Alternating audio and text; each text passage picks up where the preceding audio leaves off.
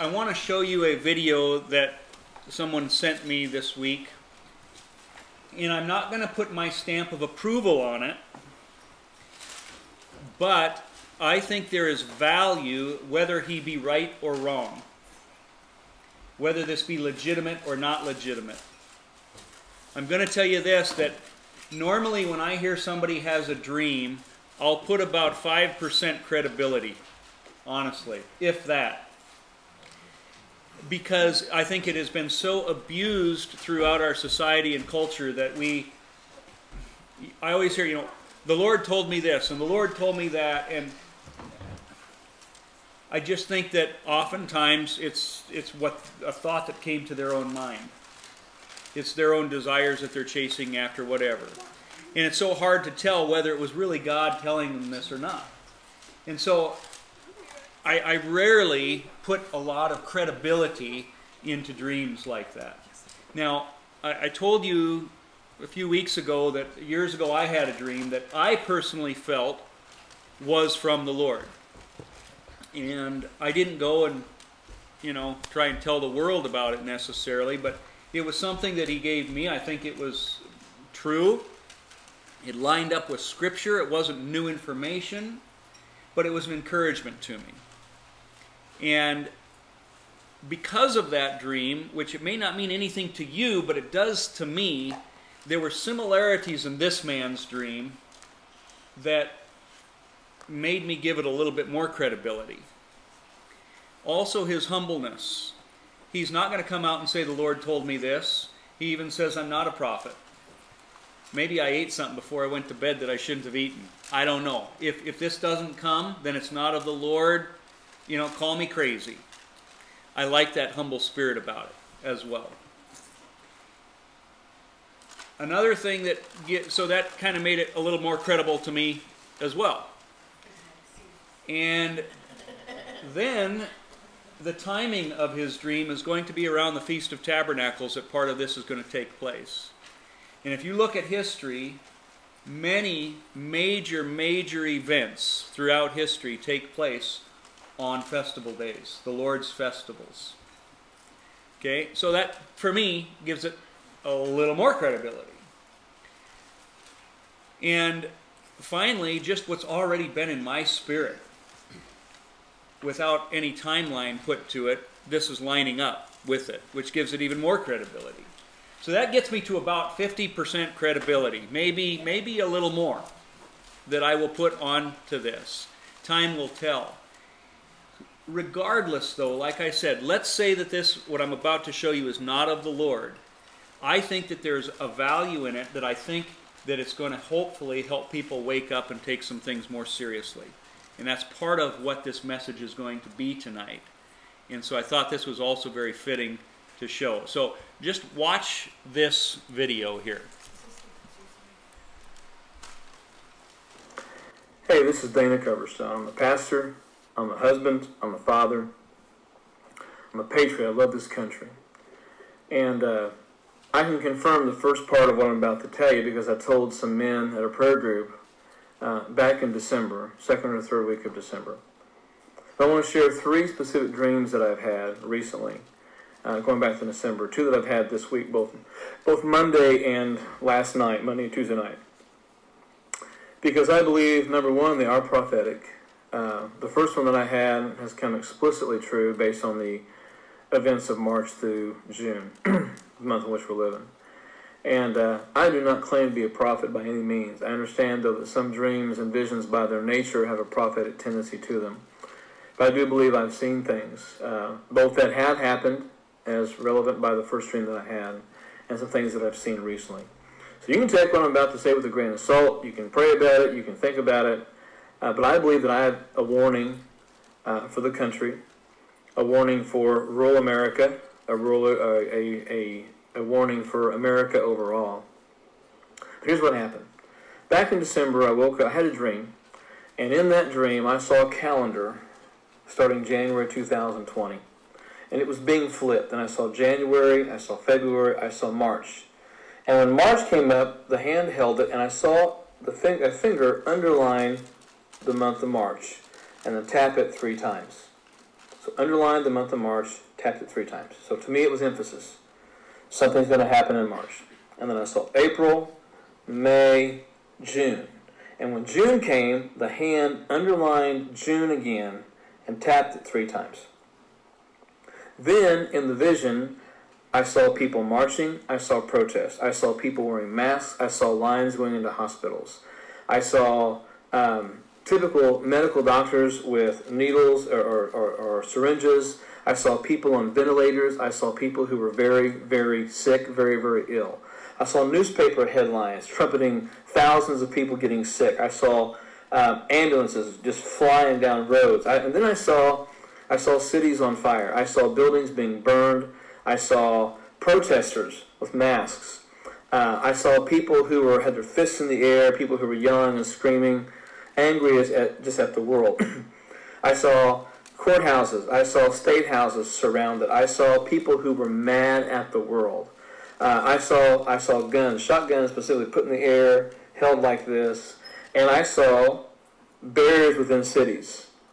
Um, I told several men in my church about this, and I can confirm who those men were, and they'll confirm that what I'm telling you is what I told them. I saw absolute chaos, and the other thing I saw was vultures flying over large cities. Not just the ones that were burning, but I saw vultures flying over the cities and I saw smoke rising, and I saw I saw people fearful. I saw people terrified. I saw people inside their homes and looking out the windows, uh, the curtains of their windows, and with guns in their hands because there was absolute fear. Then I heard the words, "Brace yourself, brace yourself." So since December, I've been hearing those words, "Brace yourself, brace yourself." Um, January, February came, didn't seem too much. I reminded the men of the dream, and then in March, boom, COVID 19 hit. And things started shutting down. Churches were shut down, business was shut down, the economy shut down. Uh, then we began to see the protests starting in, Mar- in May in Minneapolis, and all those things began to go on. So here we are at the end of the primary election here in Kentucky, and now there's talk of more shutdowns. I just heard the governor uh, talk about schools opening back up and things of that nature. But the things that I saw in a dream and vision back in December are the same things that I watched in the news almost every day since March through June. All this time I kept hearing, brace yourself, brace yourself. Um, I spend time in prayer, I spend time in the Word, I'm a pastor. And it's not just my job, it's something that I enjoy doing, I love doing, and I'm very interested in the news around the world. I read 40 newspapers a day from all around the world. I, I keep up with news uh, in other parts of the, uh, of, of the, the nations better sometimes than I hear here because it's hard to know who to trust. But I get news from all over the world, all around the world, from both liberal and conservative sources. Um, I'm very well read. I'm very understanding of how nations work. Uh, I've traveled quite a bit, and I'm not just making these things up. I can confirm what I have said. And with that in mind, on Monday night, I had another dream and it woke me from my bed. I made notes about it. I shot some video myself, just making sure I can remember. But here's what I saw. I saw a calendar. Start with a calendar.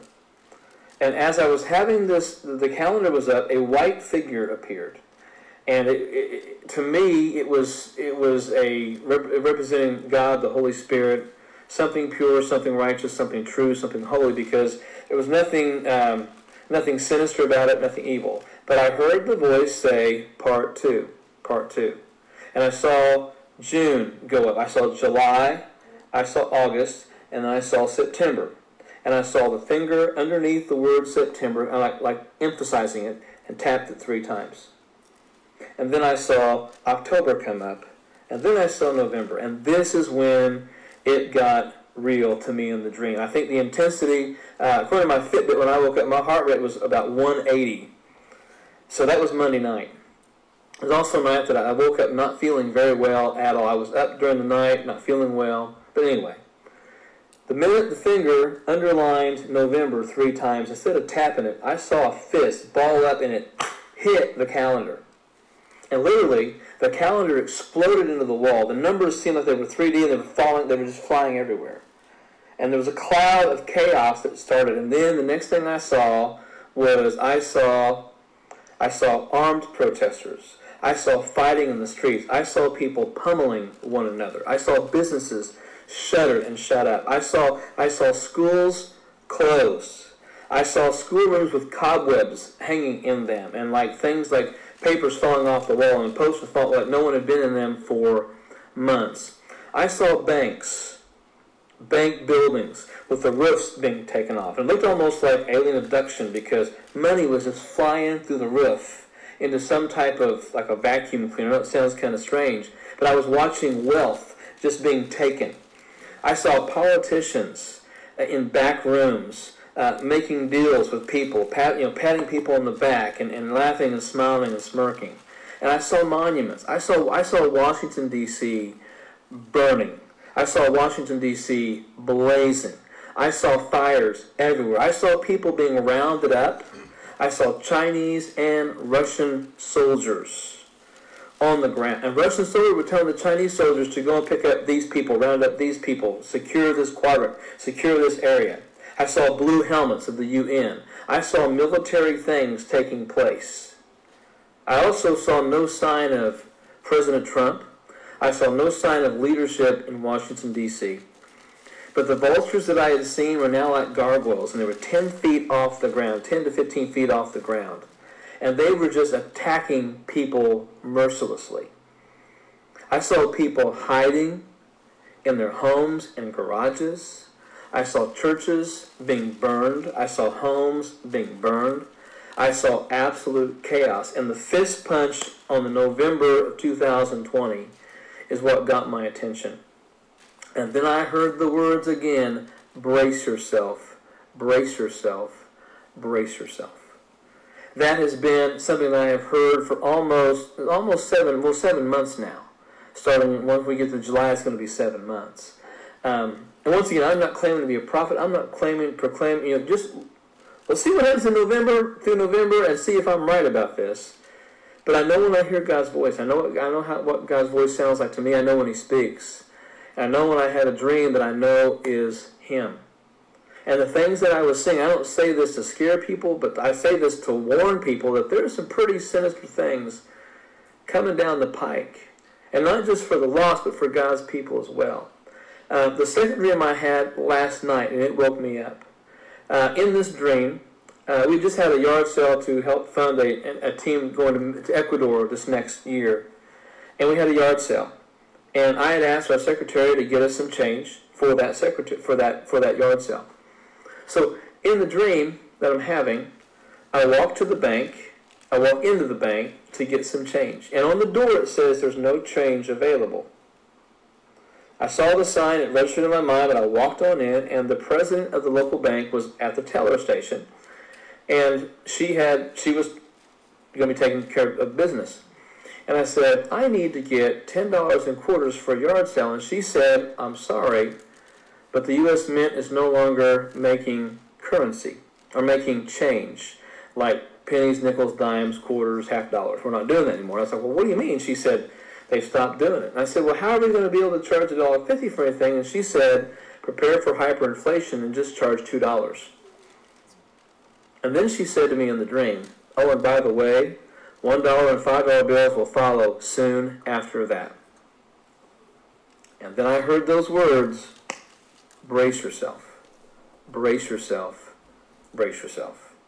And I woke up, I wrote these things down. Um, I've never gone on video and recorded the dreams that I've had. And I, I hesitated to not do the one I had back in December.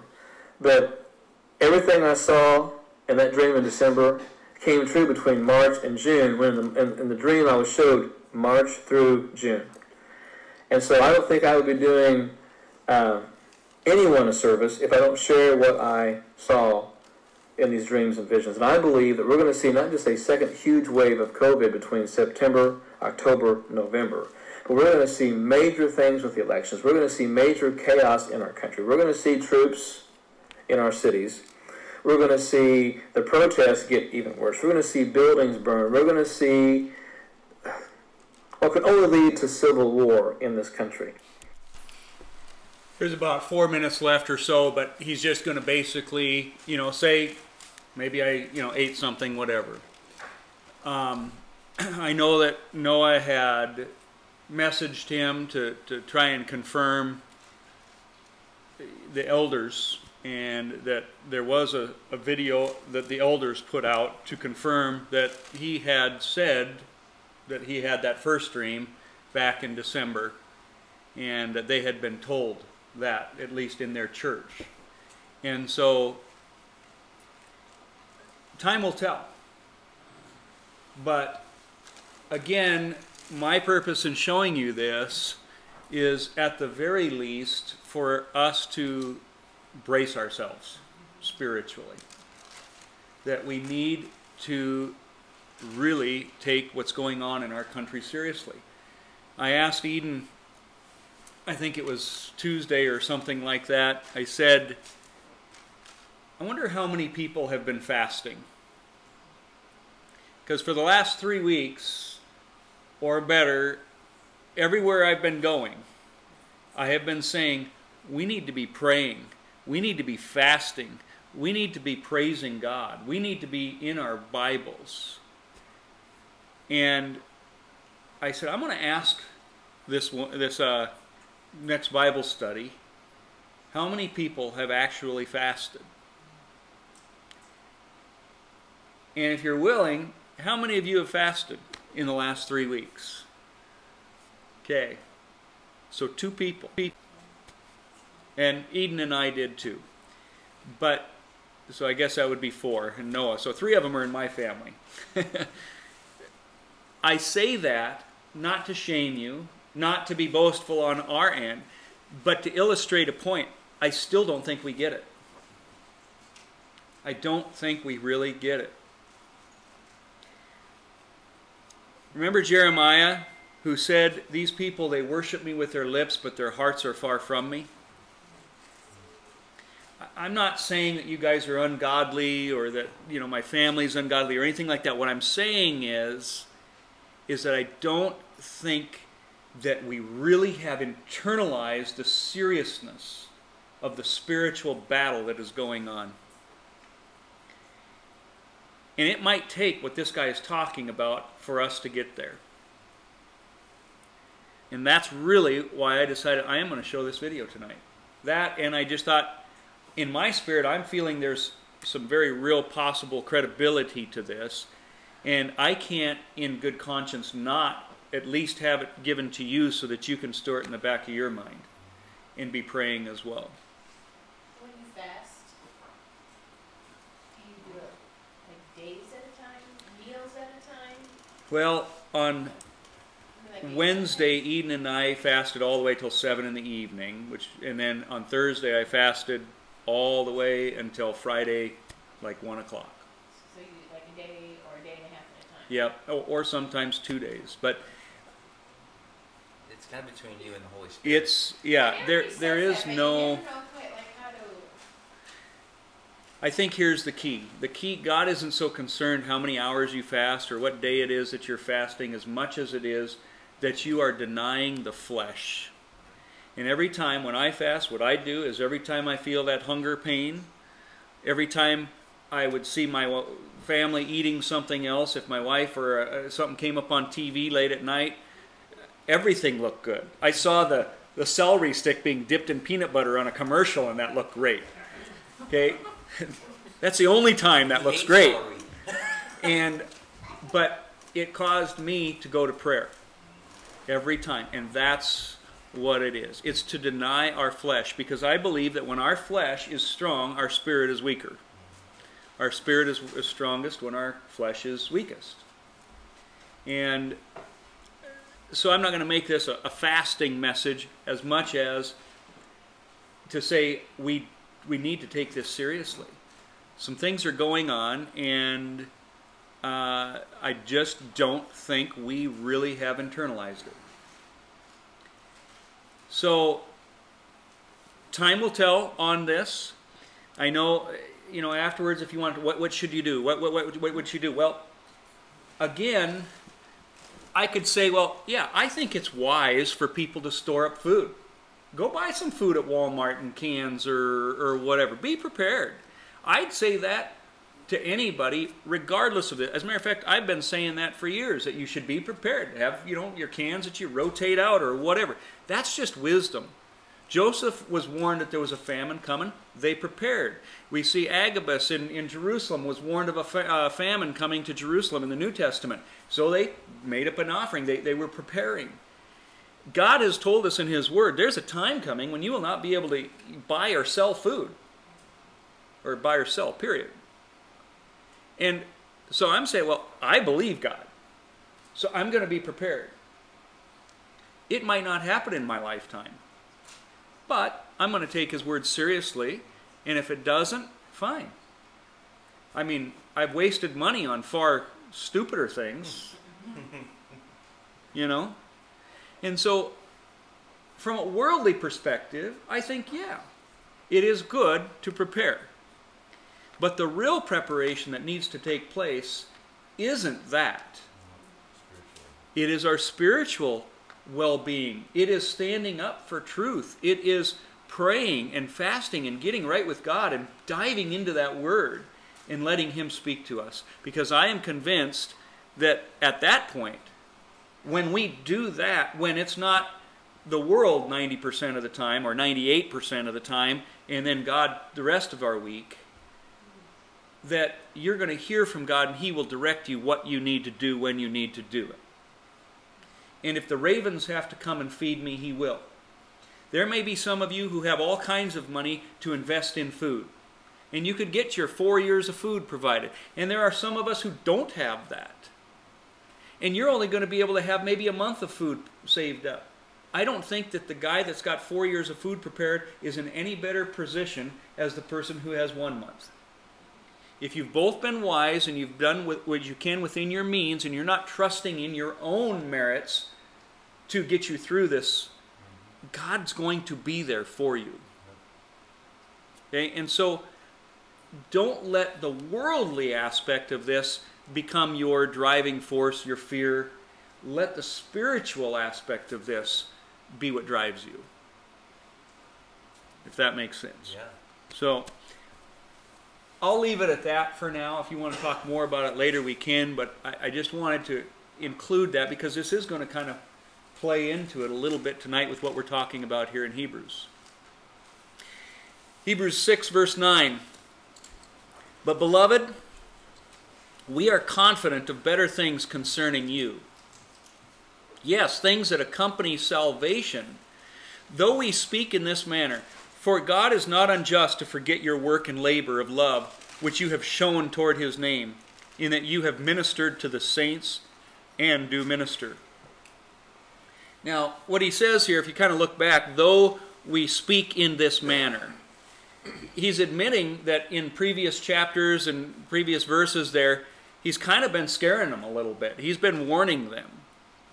And he's been putting the fear of God in their hearts. And I think that is, as we've talked about, a good thing to have the fear of God. We need to have that. That we can't be walking in, in confidence of our flesh. That at any time the devil can come and tempt us and we can go astray. And so he goes on, though, to say, But God is not unjust to forget your work and labor of love. So basically, remember this as the world goes by, as it is easy for Satan to spin a deception, as we are living out right now, and make you ask, Why am I doing this? What good? I, I, can't tell you how many times I've heard, even in the last couple of weeks, how many people have said, You know, I feel, I pray, but sometimes I just feel like, What good is it doing? What good is it doing? There's Satan's deception, spinning that lie right there, making you feel like prayer doesn't help. Because we don't see results when we want to see them, or how we expect to see them. But I'm telling you, like I spoke yesterday there at the river, Daniel says, the moment that you began your prayer, God heard and sent Gabriel to Daniel. The moment he started praying. Hezekiah said, Because you prayed, God came. Prayer is effective. And it's the devil who wants to spin that deception, say, What am I doing? What, what's the point of all this? And we're going to look at other verses here because it looks like when others prosper and you're not prospering, that they're doing something right and you're doing something wrong.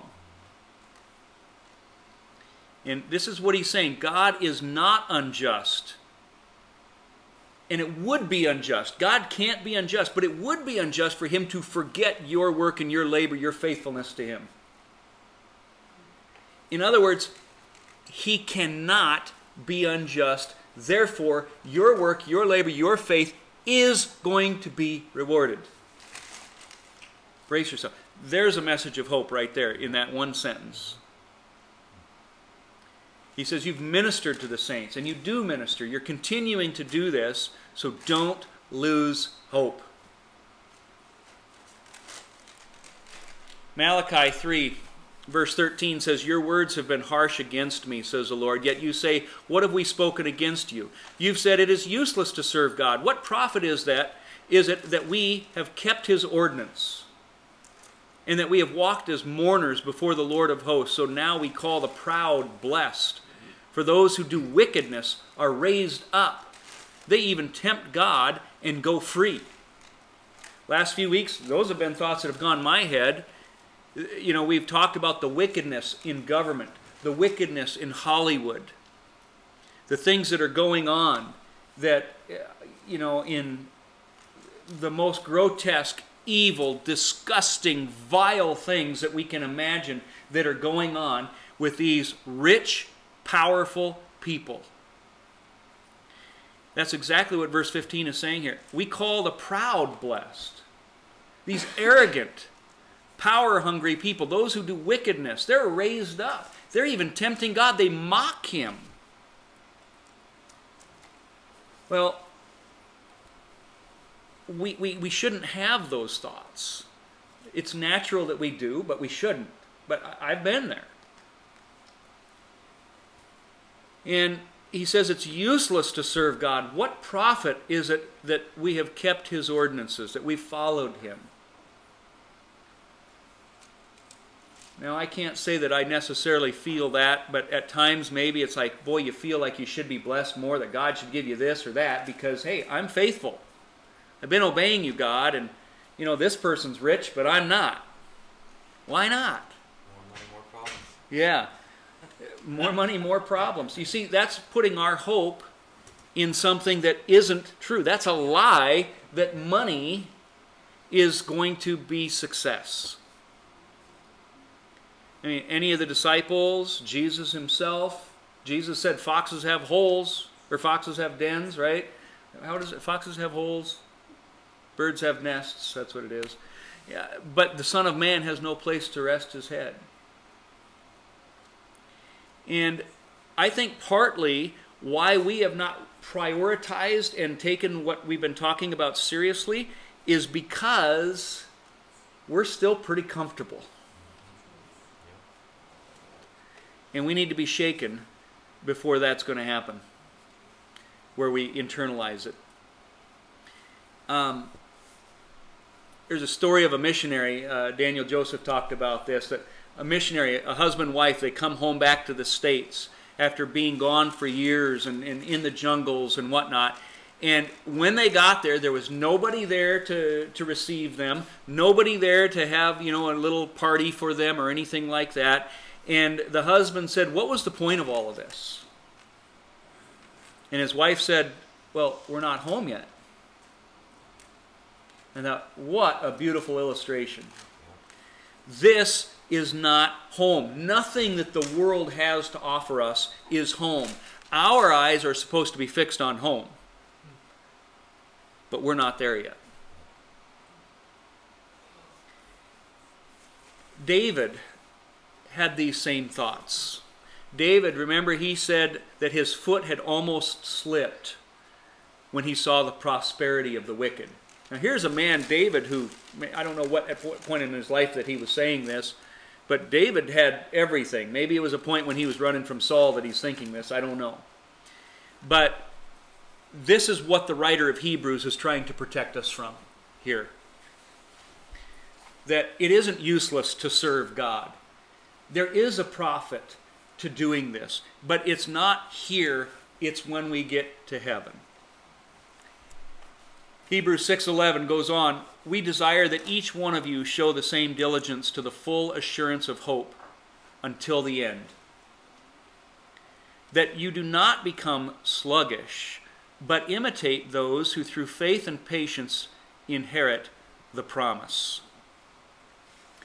This word sluggish here is kind of an interesting word because it was used only one other time, and that was back in Hebrews chapter 5 verse 11 and I've got it up here for you, of whom we have much to say and hard to explain since you have become dull of hearing.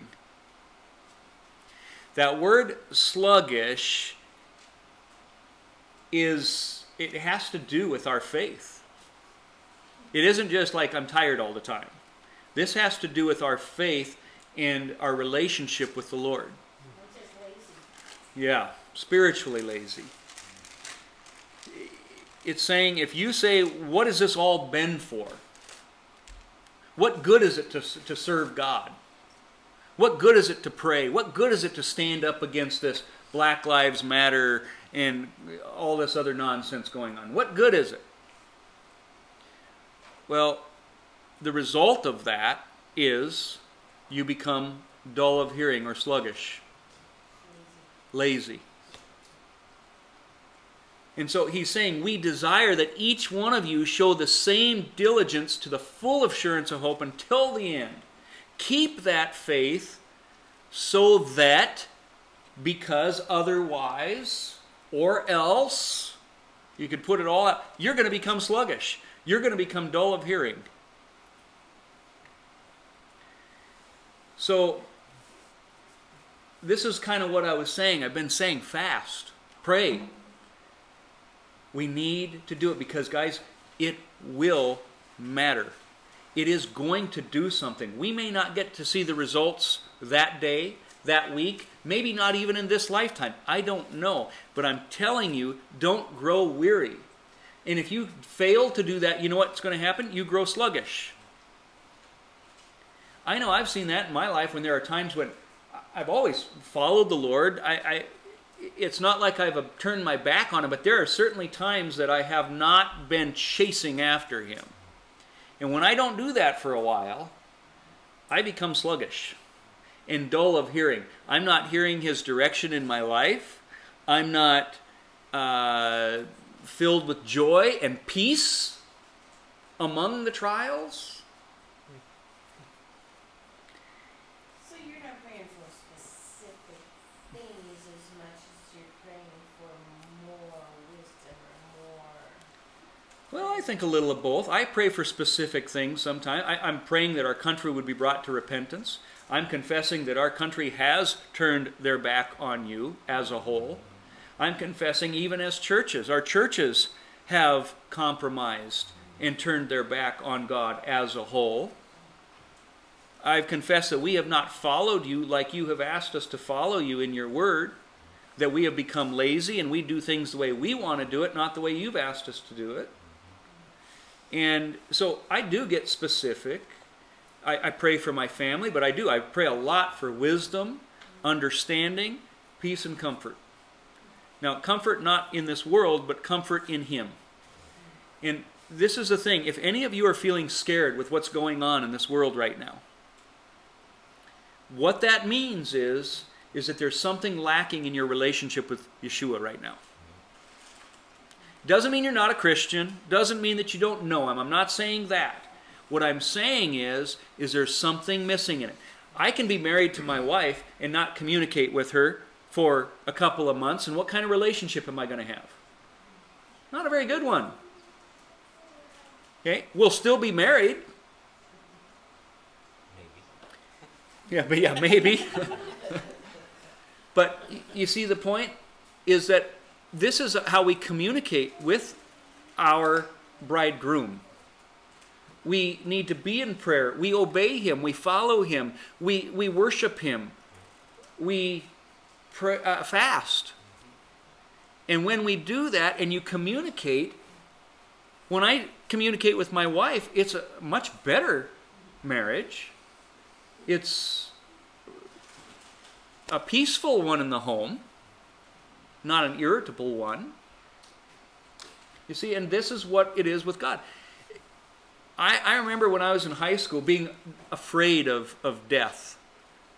Not just dying, but death. A- afraid of all kinds of, afraid of going to war, you know, things like that, that if I would ever get drafted or, I mean, I could have found a thousand and one things to be, you know, afraid of. And the more that I have chased after God, the more those fear, I don't care. Shoot me. It doesn't matter. There is a peace and a comfort and uh, that, that comes over us the closer we draw to God. Now, don't get me wrong. Next week I could be scared to death for something if my focus gets back on me and not the Lord, because my strength doesn't come from me; it comes from Him. But when I say you need to be fasting and praying, it isn't just so that this world is turned around, the United States is going to be re- turned to repentance. A lot of it is for you individually that you will find peace and comfort, and it doesn't matter what goes on in this world. That you will be like Paul, and he says that I have found, I learned to be content in all situations. A guy who had been shipwrecked out in the open sea, uh, had been beaten, flogged, drug out of town, left for dead, all of these things is a guy who's saying, I've learned to be content. I got a good life. That's part of the reason we fast and pray. If God is ready to take our country down, He is just in doing it. We deserve it. But if He does it, not only is He not unjust, He is also not unloving. He's doing it for our own good. I talked on Saturday at the river there that I think it was this Saturday, I don't remember now, it might have been last Saturday, but just that when the Babylonians were coming to conquer Hezekiah and Jerusalem, when they do finally get there, they were taken, and Jeremiah saying, Hey, it's coming. You need to listen. You need to surrender. God wasn't doing it because he hated Israel. He was doing it because he loved Israel, because that's what Israel needed, because they refused to repent. They refused to humble themselves, fast and pray, and seek God with their whole heart. And so he took them to a place where they would have to do that. So if destruction comes to our country, it's not because God didn't answer your prayer. It's because he is answering your prayer. He loves you. And he's trying to do what is best for his people, for the bride. You can be sure of that because that's his promise. So, don't become sluggish. How do you not become sluggish? By not saying, it has, this has been a waste of my time following the Lord. Tithing. It's been a waste of my time, you know, uh, standing up and putting these posts on Facebook. Been a waste of my time praying, whatever.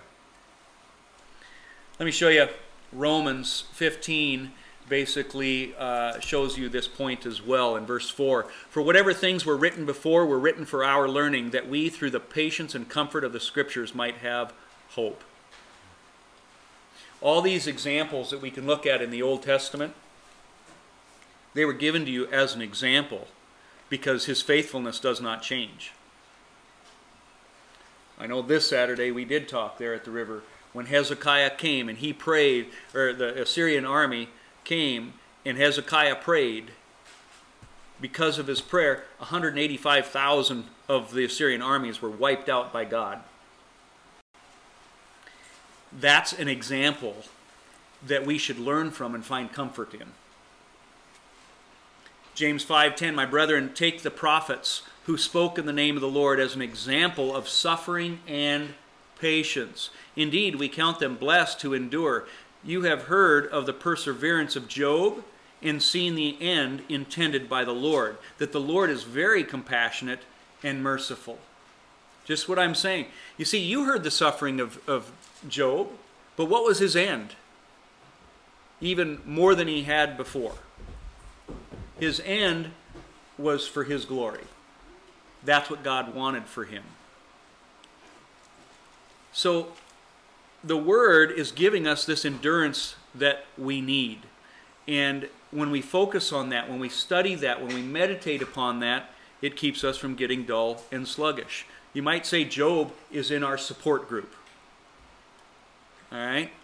Uh, Hezekiah is in our support group. Daniel, Shadrach, Meshach, Abednego, Ahab, or not Ahab, uh, Rahab. you, you, we could go on and on and on. Galatians 6 9, let us not grow weary while doing good, for in due season we shall reap if we do not lose heart. This is exactly what Hebrews is saying. Nothing new. You know, Peter said Christ suffered in his flesh, so arm yourselves also. If we're going to be followers of Christ, we're supposed to follow what he did. Well, he didn't go after the cares of this world. He did what his father wanted him to do. Moving on to verse 13. For when God made a promise to Abraham, because he could swear by no one greater, he swore by himself, saying, Surely blessing I will bless you, and multiplying I will multiply you. And so after he had patiently endured, he obtained the promise. I think that there's a number of things that we could look at, but one of them is that I think the writer is drawing from Genesis 22 here, where Abraham was to sacrifice his one and only son. When asked to do something that was far beyond comprehension, far beyond what any of us, I think, have ever been asked to do, he obeyed. And this is to be an example here. That's what he's saying. For, look as an example. Remember Abraham? When he made a promise to Abraham, a promise that he would have a son, and it took years for that to happen. And we grew, well, they grew weary. Sarah did anyway, for sure, and said, This is never going to happen unless we put our effort into it, it's not going to happen. So go sleep with my maidservant Hagar. We're going to make this promise happen. But he said, you got to patiently endure. And then we could talk a lot about Isaac and, and him being a picture of Jesus, Yeshua, you know, coming down the mountain after three days, receiving, you know, being dead somewhat, the New Testament says, but in here in Hebrews, actually. Um, matter of fact, let's just move on and talk about it. Verse 17. By faith, Abraham, when he was tested, offered up Isaac, and he who had received the promises offered up his only begotten son, of whom it was said, In Isaac your seed shall be called, concluding that God was able to raise him up even from the dead, from which he also received him in a figurative sense. You know, I always thought when I was younger, and when I'd read that story of Abraham and Sarah, or Abraham and Isaac, that I just thought, what was going through Abraham's head? God made a promise that uh, I, you, you're going to have a son, and then he gives you this son, and then he says, go kill the son. In Jasher, I think is where you have your reading in the Sefer. Could be. Yeah, yeah. Isaac was knew what was going to happen. Isaac willingly, Yeah, which is a picture of Yeshua. yeah. Like he said, that's what God wants. Yeah. Here I am. So Yeah, isn't that something? Yeah. Yeah. I mean, I guess Yeah, yeah. And so what we're seeing is a faith that is remarkable to me. This verse makes the whole story of Abraham way more impressive than just reading it in Genesis to me. Because what it's saying is that God had made a promise. Abraham believed that promise so much that he was thinking, well, God told me to go kill him, so I'll kill him, but he's going to have to rise from the dead because God made a promise. Now that's faith. Who of you, if God said go kill your child, would I wouldn't. I mean, I would have to absolutely 100% know that was God, and I can't find any way that I could confirm that that was God telling me to do that. And yet, this is the faith Abraham had. So much so that just because God said it, I'll do it. But he reasoned, yeah, I'm going to kill Isaac, but he will be resurrected. because God made me a promise. And here we are, we don't even really want to believe that our prayers can be effective. We don't want to believe that fasting is going to make a difference. We don't want to believe that God's going to take care of us during all of these trials, that we're going to have to fight this battle ourselves. We're a bunch of Hagars. God promises He's going to be with us no matter what, even if it means death. And we say, well, I better get my guns, I better get my food, I better get my ammo, I better get my spare, you know, bunker, whatever the case might be. Now, again, I'm not saying that there's not wisdom in having that. I think there is, and we should have preparations. But that is not where our faith needs to lie. Well, he must have. I mean, like you said, you don't know that you, you 100% know it was God, but he did. Like, how did he know that? I mean, like, you know, like when you Yeah. talk about communicate, you need to be there, you gotta communicate. But yeah, so you, you feel like you wanna hear back. But I always have that fear, like you said, is it just, you know, like God talking to you, or you thinking what God would say? Yeah. You know, that, yeah, and so there's this round and round and round and round. Yeah, and I think it's kind of like my dream. Like I said, I'm not, I- didn't want to push it on you, but for me, I know that was God speaking to me. I just, I- I've always known that. The guy that had that dream, he said, I know God's voice. I know when he's speaking to me. Well, and Abraham had several encounters with the angel of the Lord, or with Face to face encounters. Whatever you want to call it. I mean, he had Yep. several interactions face to face. Yeah, he had a relationship. He, a- he knew that this is not just something else, you know. Burrito I had last night. Yep. But bottom line is, The falafel from the night before. Yeah. I'll be honest that I've got enough of a relationship with Jesus that I know that His Word is true so that I can take His promises to the bank. To me, I have enough of a relationship with that and His Word that it would be just as, it, would give me no more confidence if He came to me and said something face to face. Now, would I love to see that? Absolutely. Would I like to have Him get more specific in things? Absolutely. But my relationship with him is enough that I'm telling you that those promises in his word are as sure as if he told it to me face to face. And we need to get to that place. Continuing on in our text here in Hebrews 6, verse 16. For men indeed swear by the greater, and an oath for confirmation is for them an end of all dispute. Thus God, determining to show more abundantly to the heirs of promise the immutability of his counsel, can't fail, confirmed it by an oath, that by two immutable things in which it is impossible for God to lie, we might have a strong consolation who have fled for refuge to lay hold of the hope set before us. In other words, this is all basically saying you can trust God. He can't lie. Two immutable things, that's basically refers to an oath. Okay, in the Old Testament, either Leviticus or Deuteronomy, it, it even says that by two or three witnesses, okay, it is a sure thing. And so he's saying he confirmed it by oath that by two immutable things, it's impossible for God to lie. You can trust it, you can take it to the bank. The Lord is a strong tower, and the righteous run into it. We can count on that. That's when we who have fled for refuge to lay hold of the hope set before us. We all have hope in these strange times today. We, we, we should have. His promises are so clear over and over. It continues in verse 19 This hope we have as an anchor of the soul, both sure and steadfast. And I love this metaphor of an anchor because God's word is sure and solid. What is an anchor? An anchor is what keeps you from moving, it holds you in one place.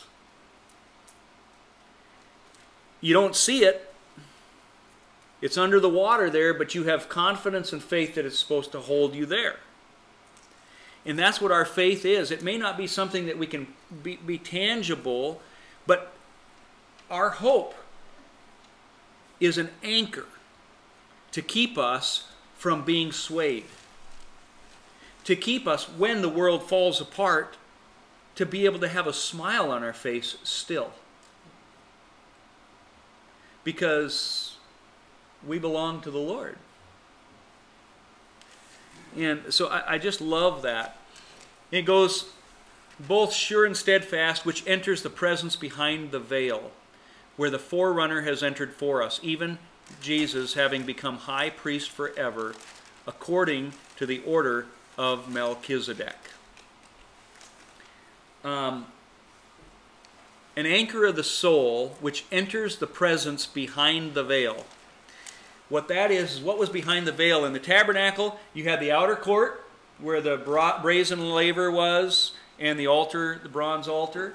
And then you went into the holy place, which we had symbols of prayer, which was uh, the altar of incense, a symbol of communing with God, the table of showbread, and a symbol of God's word, the light of the word, the light of the world, Jesus in the menorah, the, the lampstand. Then there was a veil that separated that to the most holy place. And so going in behind the veil, what was there? The Ark of the Covenant, the mercy seat, the atonement cover, the throne of God. The cherubim were there, which are always in God's presence at his throne.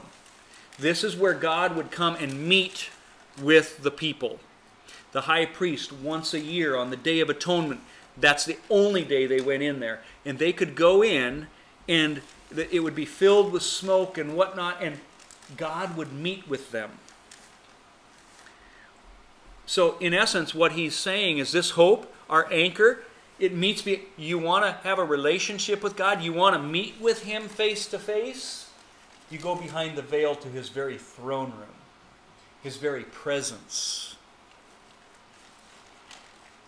And our hope and trust and faith in Him is what gets us in there. Where the forerunner has entered for us. He's not talking about the high priest, he's talking about the high priest, Yeshua, Jesus. Remember when he died on the cross, what happened? The veil opened up, giving us access into the most holy place. Becoming our high priest forever. Not just any high priest, but a priest that was in an order not of Aaron, but in an order of Melchizedek, a completely different priesthood than the order of Aaron. And Hebrews is going to get into this more and more, and I love it because it's going to show that the Aaronic priesthood was faulty. And I think that's why we read things about Eli in the Old Testament as an example. Eli, you know, fat, sluggish, dull of hearing, tips over, breaks his neck. He considered his sons more holy than God. We see over and over the fault that there are many priests who don't even follow God. And I think that was all a foreshadow showing that the priesthood under the old covenant was going to be faulty, that there needed to be something better. That wasn't the final answer. But Yeshua will be because he comes in the priesthood of Melchizedek. So, we get to chapter 7, breaking into that. It says, For this Melchizedek, very strange figure that we see hardly at all in the Old Testament, in Psalm 110 and in Genesis, and that's it. He says, King of Salem, priest of the Most High God, who met Abraham returning from the slaughter of the kings and blessed him, to whom also Abraham gave a tenth part of all, first being translated King of Righteousness, and then also King of Salem, meaning King of Peace. His name, King of Righteousness, King of Salem. Salem is Jerusalem, Jerusalem. That's where we get it from. And it is the same place. Priest of the Most High. So, not just priest of some godliness, or, but of the Creator Elohim. So does this? Sorry, does this put uh, rest the argument or conversation that maybe this was uh, Seth, was it? That a lot of people say that Melchizedek was Seth walking around, he had no beginning. It, but like clearly it states in here he had no gene- genealogy, he had no mother, father, he had no beginning or end. Yeah. Like, what What do you say about some That's a- of that? Yeah, there are the Orthodox Jews try to say that this Melchizedek was Shem. I do not believe that at all. The timing does not fit. Um, one of the reasons that I believe that that has come about is because of trying to show that Yeshua was not the Messiah. I, there is um, if you do a, a Google YouTube search, YouTube search for Nathan H83. Nathan H83. He's got maybe five, six really good videos that will deal. One is like you'll see pictures of pyramids. Uh, one talks about you know the Israelites not being slaves for 400 years. Um, I wrote about that years and years ago in a newsletter, and he did 10 times better job than I did in my newsletter on it, just really unveiling it all. Um, and he's got one that will, one of those, I think maybe the flood one, is going to deal with this in particular. And I think he does a really good job of just showing that this is something that the Orthodox Jews had added in to try to discredit that Yeshua could be the Messiah, the high priest. So that's my opinion. So this Melchizedek obviously is prophetic of the Messiah when we read about it in Genesis. Genesis chapter 14. The only time that we see Melchizedek interacting with a human being at all is here with Abraham. The only time we see him is in this little short part in Genesis chapter 14, where Abraham comes and meets him. And we see that he's greater than Abraham because he blesses Abraham, and the greater blesses the lesser. We see that Abraham is going to tithe. And we're going to go look in Genesis 14 because I think it's vital to understand some of these things to really unwrap who this Melchizedek truly is. And uh, so let's just go there here. Genesis 14 18 says, Then Melchizedek, king of Salem, brought out bread and wine. Now, when that when you hear that, two things ought to come to your mind. Passover, communion. Really it's kind of the same thing, but that's really what, you know, today when churches do communion, they're typically it's what on the night Jesus was betrayed. Well, on that night, they were celebrating the Passover meal. The disciples said, I eagerly desire to eat this Passover with you. Okay? So your mind ought to go to Passover. This is something unique. This is something with a relationship with God and his people. Um, but Melchizedek is bringing it out to share with Abraham, which ultimately is all of Israel because Israel would be in his loins, which we're going to see. And then, as I said, he gives him a blessing. This is exactly what Yeshua Jesus does at Passover. He distributes bread and wine, and then he blesses them. Melchizedek does that here with Abraham. And then it goes on and it says in verse 19, And he blessed him, and he said, Blessed be Abram of God Most High, possessor of heaven and earth, and blessed be God Most High, who has delivered your enemies into your hand. And he gave him a tithe of all. Literally a tenth of all. This is the first time tithing is mentioned in Scripture. Now, let me ask you is this before the Aaronic priesthood, before Mount Sinai, before Leviticus? Yes, it is. Tithing is not a Levitical command, it was there prior to. Okay? So some say that you don't need to tithe because it's just an Old Testament thing. It only refers to agriculture. All kinds of excuses not to tithe. Uh, Or on the flip side, you need to tithe so that you can get back. that God's going to match what you give and overflow, and that it's, you know, this prosperity gospel of uh, tithe so that you get. Now, I'm not saying that you aren't blessed. You will be blessed when you tithe. God promises that in Malachi, right? Uh, let's look at that. Will a man rob God? Yet you have robbed me. But you say, in what have what way have we robbed you? In tithes and offerings. You are cursed with a curse, for you have robbed me, even this whole nation. Bring all the tithes into the storehouse, that there may be food in my house. And try me now in this, says the Lord of hosts, if I will not open for you the windows of heaven and pour out for you such blessing that there will not be room enough to receive it. So, is it biblical to tithe? Yeah. I'll tell you one thing you are not going to rob God and get away with it. I'm not talking salvation here. I'm just saying don't expect God not to see it. Don't expect God not to. Uh, I don't want to say disappointed, but uh, you know what I mean. God's watching, He sees.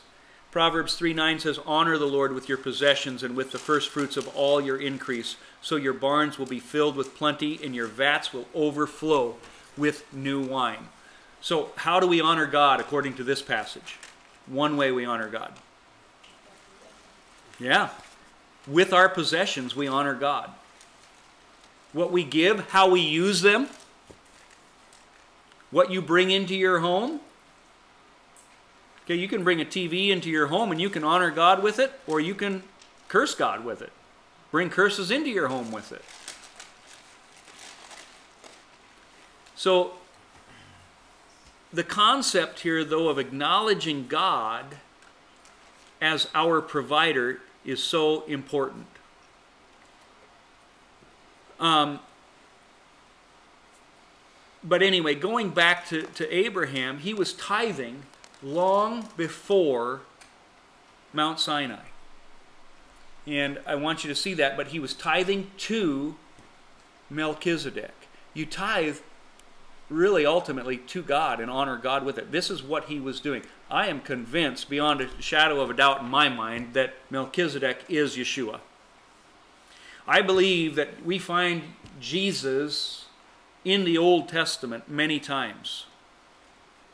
He just wasn't called Yeshua back then because you see, that wasn't his role back then.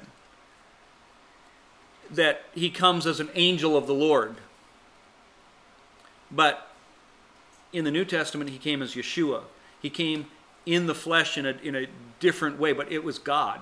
In the flesh, yeah. Yeah. He blessed them. So Abraham's not the only one who tithes before Mount Sinai.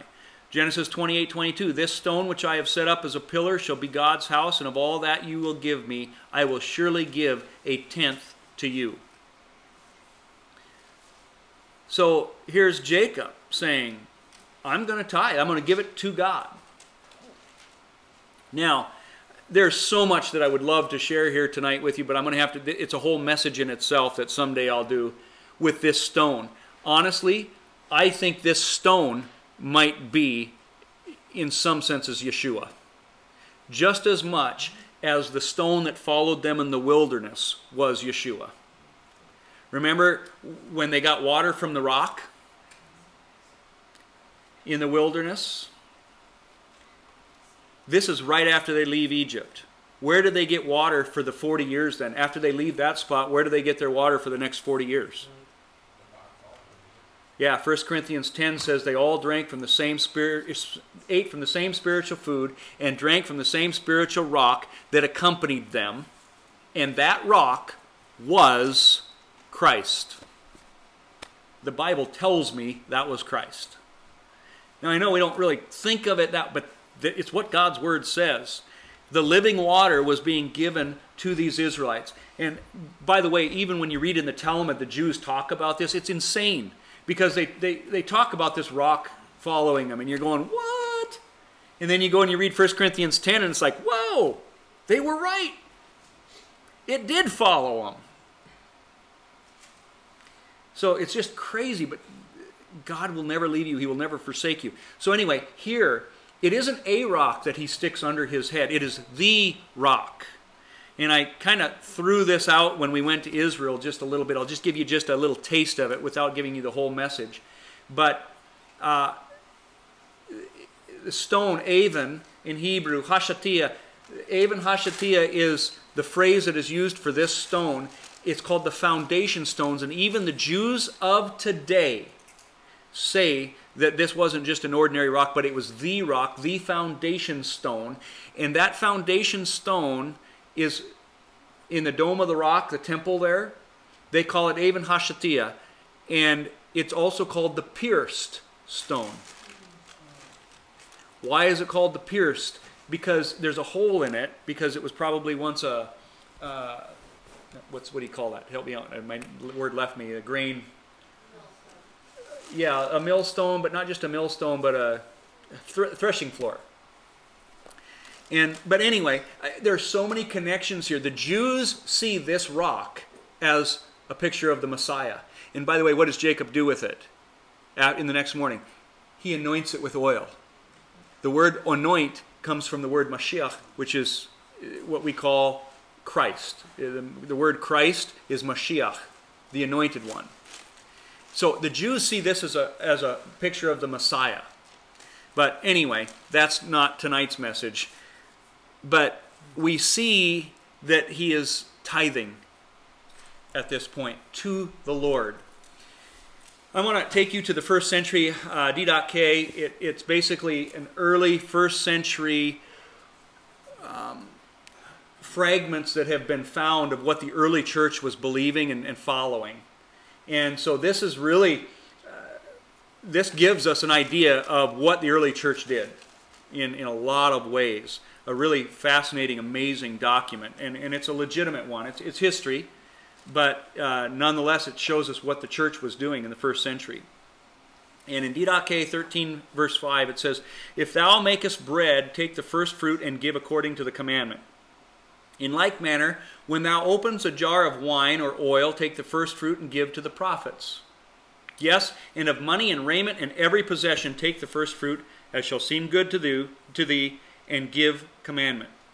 In other words, I'm just showing you this because I want you to see that even the early church was considering tithing uh, not just from agriculture.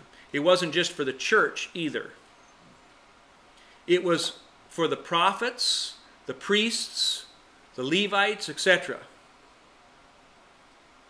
Now, let me ask you if you were the devil, who would you want to get rid of in the church?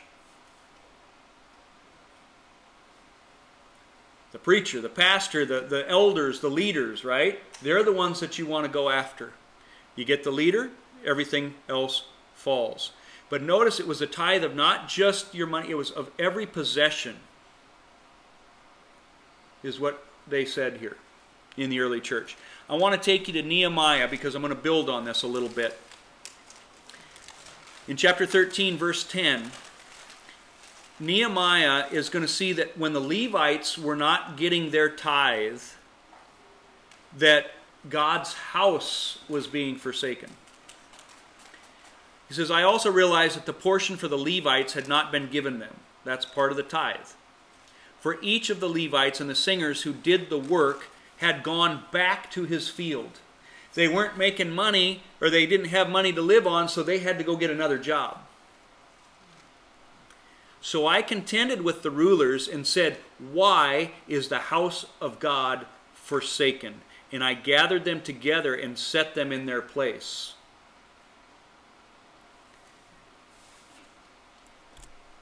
Second Chronicles, verse 31, or chapter 31, verse 4 says, Moreover, he commanded the people who dwelt in Jerusalem to contribute support for the priests and the Levites that they might devote themselves to the law of the Lord. So here we see the kings that were godly. He says he commanded the people to tithe ultimately to the priests and to the Levites. Why? So that they could devote themselves to God's Word, to know it, to study it. Today, when you go to Israel, there are a lot of Jews who that is all they do for a living is study the Word of God. That's it. All day, every day. Just studying God's Word. Malachi 2, verse 6 says, The law of truth was in his mouth, and injustice was not found on his lips. He walked with me in peace and equity, and he turned many away from iniquity. For the lips of a priest should keep knowledge, and people should seek the law from his mouth. For he is the messenger of the Lord of hosts. In other words, these priests were to study the law because people were going to come to them to know what God said. Very important. He was a messenger from God. 1 Corinthians, not first 4, but 1 Corinthians 9:14 says, "Even so the Lord has commanded that those who preach the gospel should live from the gospel." So, in the New Testament we see this as well. Now, I really kind of like this. And I'll, I'll, tell you why, and this might sound bad, but I'm just going to be upfront and honest with you. You know, in ministry, as I am, sometimes I feel bad when people will donate money to our ministry because I just don't feel worthy of it. And part of that is because I love doing what I'm doing. And I go out and I, I preach there at the river. I, I love it. Why should I get paid for that? You know, why should people donate and help for that? Because this is, I'm having fun. I'm doing what I love. You're blessing them and they want to bless you. Well, and I know that's true, but I can't help but sometimes feel guilty because of it. And there's that and the other thing is this is yeah, I feel like I don't ever want to charge for the gospel. That was one of the reasons that we did not charge for people to go through the museum. Is it's like I don't want to charge for the gospel, but to offer it free of charge. And so I've never had a mandatory fee. Well, I have to say this helped me a little bit. And like I said, maybe I'm not the person to be talking about it, but I'm just giving you my. When I was studying this, it, it spoke to me because of that. These men were devoted to studying the scripture, these Levites, these priests, and devoted to, to giving God's word and helping others along in their walk to understand the Lord, their relationship with the Lord. Because he says, even so, the prophets, the prophets were also supposed to receive of this tithe. And so, when I looked at it from the perspective of the devil for the first time, it made sense to me. Because when Nehemiah went in and said, the Lord's house is forsaken because they're out having to work, they're not studying, you're not getting your word. It I realized that's exactly what the devil wants. The devil wants those good preachers who are standing on the word of God, who are willing to say things that most aren't willing to say. He wants them to be destroyed. He wants them not to have time to be in the Word of God. He wants them to get distracted with the cares of the world. Uh, it's not just a money thing. He wants it to be, you know, pastors that have to do everything. Okay? Uh, I mean, it, there's a lot of ways outside of the money thing here. Anything to do to keep them from being in the Word because they are the ones that are going to share it with the, the people. And this is the first time I had ever looked at tithing from the devil's perspective that if you want to take down the house of God, take down those preachers who honestly are probably the ones who don't have the large churches and lots of money. And so I looked at this and I thought, we need to support those pastors, those priests, whatever you want to call them, that are out there that are taking a stand that is not popular today. What's that? Well, I'm not going to, I'm just saying there are a number of people that come to my mind when I was studying this that it's like, yes. And it, it, it makes giving a joy as well, too. In, in not to say that it, you know, but there are times giving is not a joy for me because I'm so fed up with what's going on in some cases that, you know, I just don't really like it. Um, but when I thought it this, or you know, when this was presented for the first time, it's like, wow. You know, that is important that we recognize and maybe even search for people who are teaching truth, not this fluff, not these false prophets, but those that are teaching truth. We need to support them. And so that's basically kind of, I know we kind of got off there because of Melchizedek, um, but because we see Abraham tithing till Melchizedek, we're going to see that there's much more to this Melchizedek as we continue uh, next week. There's going to be a change of the priesthood. And you cannot even begin to imagine how radical of a message this is. It would be as radical as us going to the churches and say, all right, no more, you, you, we're closing all Sunday worship down. We're all going to move it to Saturday, the, the real Sabbath. Um, we're going to um, not meet in buildings anymore. Okay, I mean, an absolute turnaround of everything you've ever known in the church it would be that radical. Because, keep in mind, he is going to say there's a change in the priesthood, but the priesthood that is going right now, while this book of Hebrews is being written, there's a temple still standing. There are priests and Levites that are offering sacrifices at that temple the very time he is writing this stuff down. So he is coming and absolutely turning the religious system upside down here in this book of Hebrews, especially starting here now as we're going to get into this Melchizedek and this new covenant. So I'm going to leave you with that teaser, but uh, any other thoughts or questions here, what we've talked about here tonight then? Is there any other historical documents or trails regarding Melchizedek that we reference? Does Jasher talk about Melchizedek? I can't remember.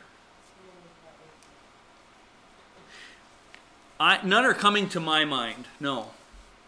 So literally, we just have these tiny three references of Melchizedek. Psalm 110, Genesis 14, and Hebrews.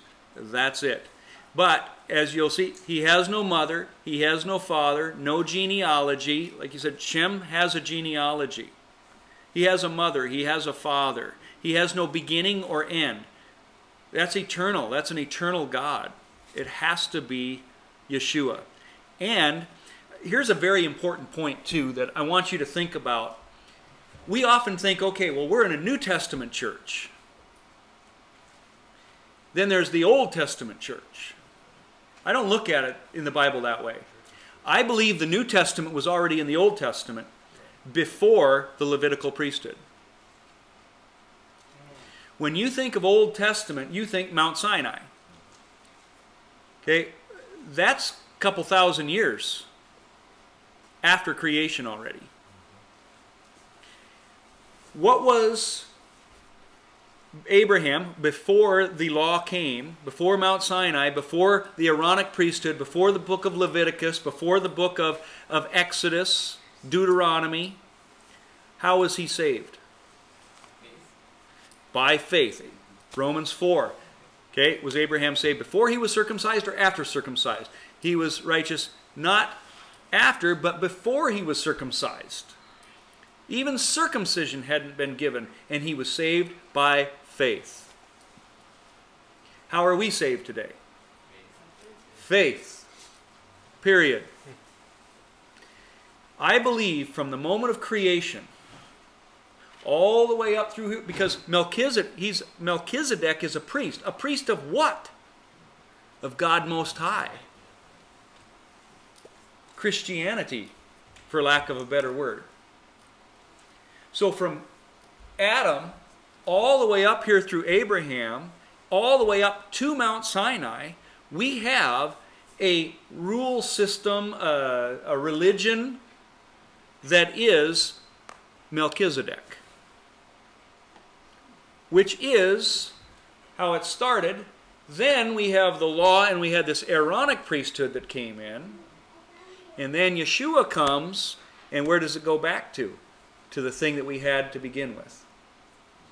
It's almost, for lack of better words, maybe this isn't the best way to look at it, but New Testament, Old Testament, New Testament. So this Melchizedek that we're getting into here is huge. Huge.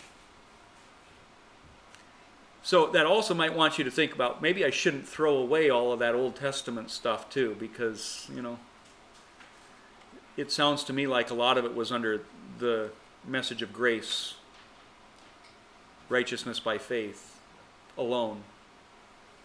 But we'll talk about those things. Anything else? You were talking about the priesthood of Aaron. That's different than the Levites. Aaron was a Levite, Yes. and so he became a descendant of Levi. But there were among Levites, you had a high priest, then you had your regular priests, and then you just had Levites that weren't priests, but they were still Levites that would be the ones that would carry the uh, tabernacle, of the Kohathites, and But they uh, weren't priests. they, but they weren't priests. Yep. But they were still Levites, which still served uh, in the temple of God. So, yeah, not all Levites are priests, but all priests are But Levites. the priests weren't doing what they were supposed to be doing. That was the Levites that weren't doing what they Yes. were supposed to be Yep. doing. And don't lose the fact then that this is also a picture that we have become the priesthood under That's what we're Yeshua. supposed to be doing. Yeah. And we are not doing what we're supposed to be doing. Right. Anything else? You said Salem, you think was Jerusalem at the time, Yeah. and I, I'm sure you, you plan on expanding on it in later studies. I'm just, we, we talk about this Melchizedek guy, but my curiosity is like, well, he, he was the high priest in the city, and who, who are these people who lived here? How many thousands or tens of thousands or hundreds of thousands of people lived in this pre-Abrahamic Christ worshiping city, and, and who are they, and where did they come from, and where did they go? And I don't have that talked about, but that's a great question, so I'm going to answer that one now. Uh, in case you couldn't hear for the video or whatever here, who this priest of Salem, who are these people he's priest of? I'm going to take you to Galatians 4 and to answer that one, where we see that God is comparing Hagar and Sarah. And he says Hagar corresponds to this Jerusalem, the current Jerusalem, this present city. But Sarah represents the Jerusalem that is above, and she is free. There is an earthly Jerusalem, and there is a heavenly Jerusalem. Sarah is of the Jerusalem that is above. When we see in Revelation what comes down out of heaven, the New Jerusalem. And so I think with Melchizedek being Yeshua, that he is priest of the New Jerusalem, the heaven that is above, the Jerusalem that is above, that is free. That's my opinion. Because this is more spiritual, not, not terrestrial. But yet he was somebody that could give things. So was Yeshua. He was in the physical form. So was, you know, uh, God when he came to Abraham. He came in physical form. The, fancy theological term is a theophany, that God uh, appears in human form throughout the Old Testament many times. Yes, it would. Do you think Salem specifically referred to in these texts is not speaking of a terrestrial location on this earth? I think it was a picture of the heavenly Jerusalem, which is now Yeshua has come and he is priest uh, in the priesthood of Melchizedek. Hebrews is going to make that so clear as we continue. So, does that mean that he is a priest of the current Jerusalem now?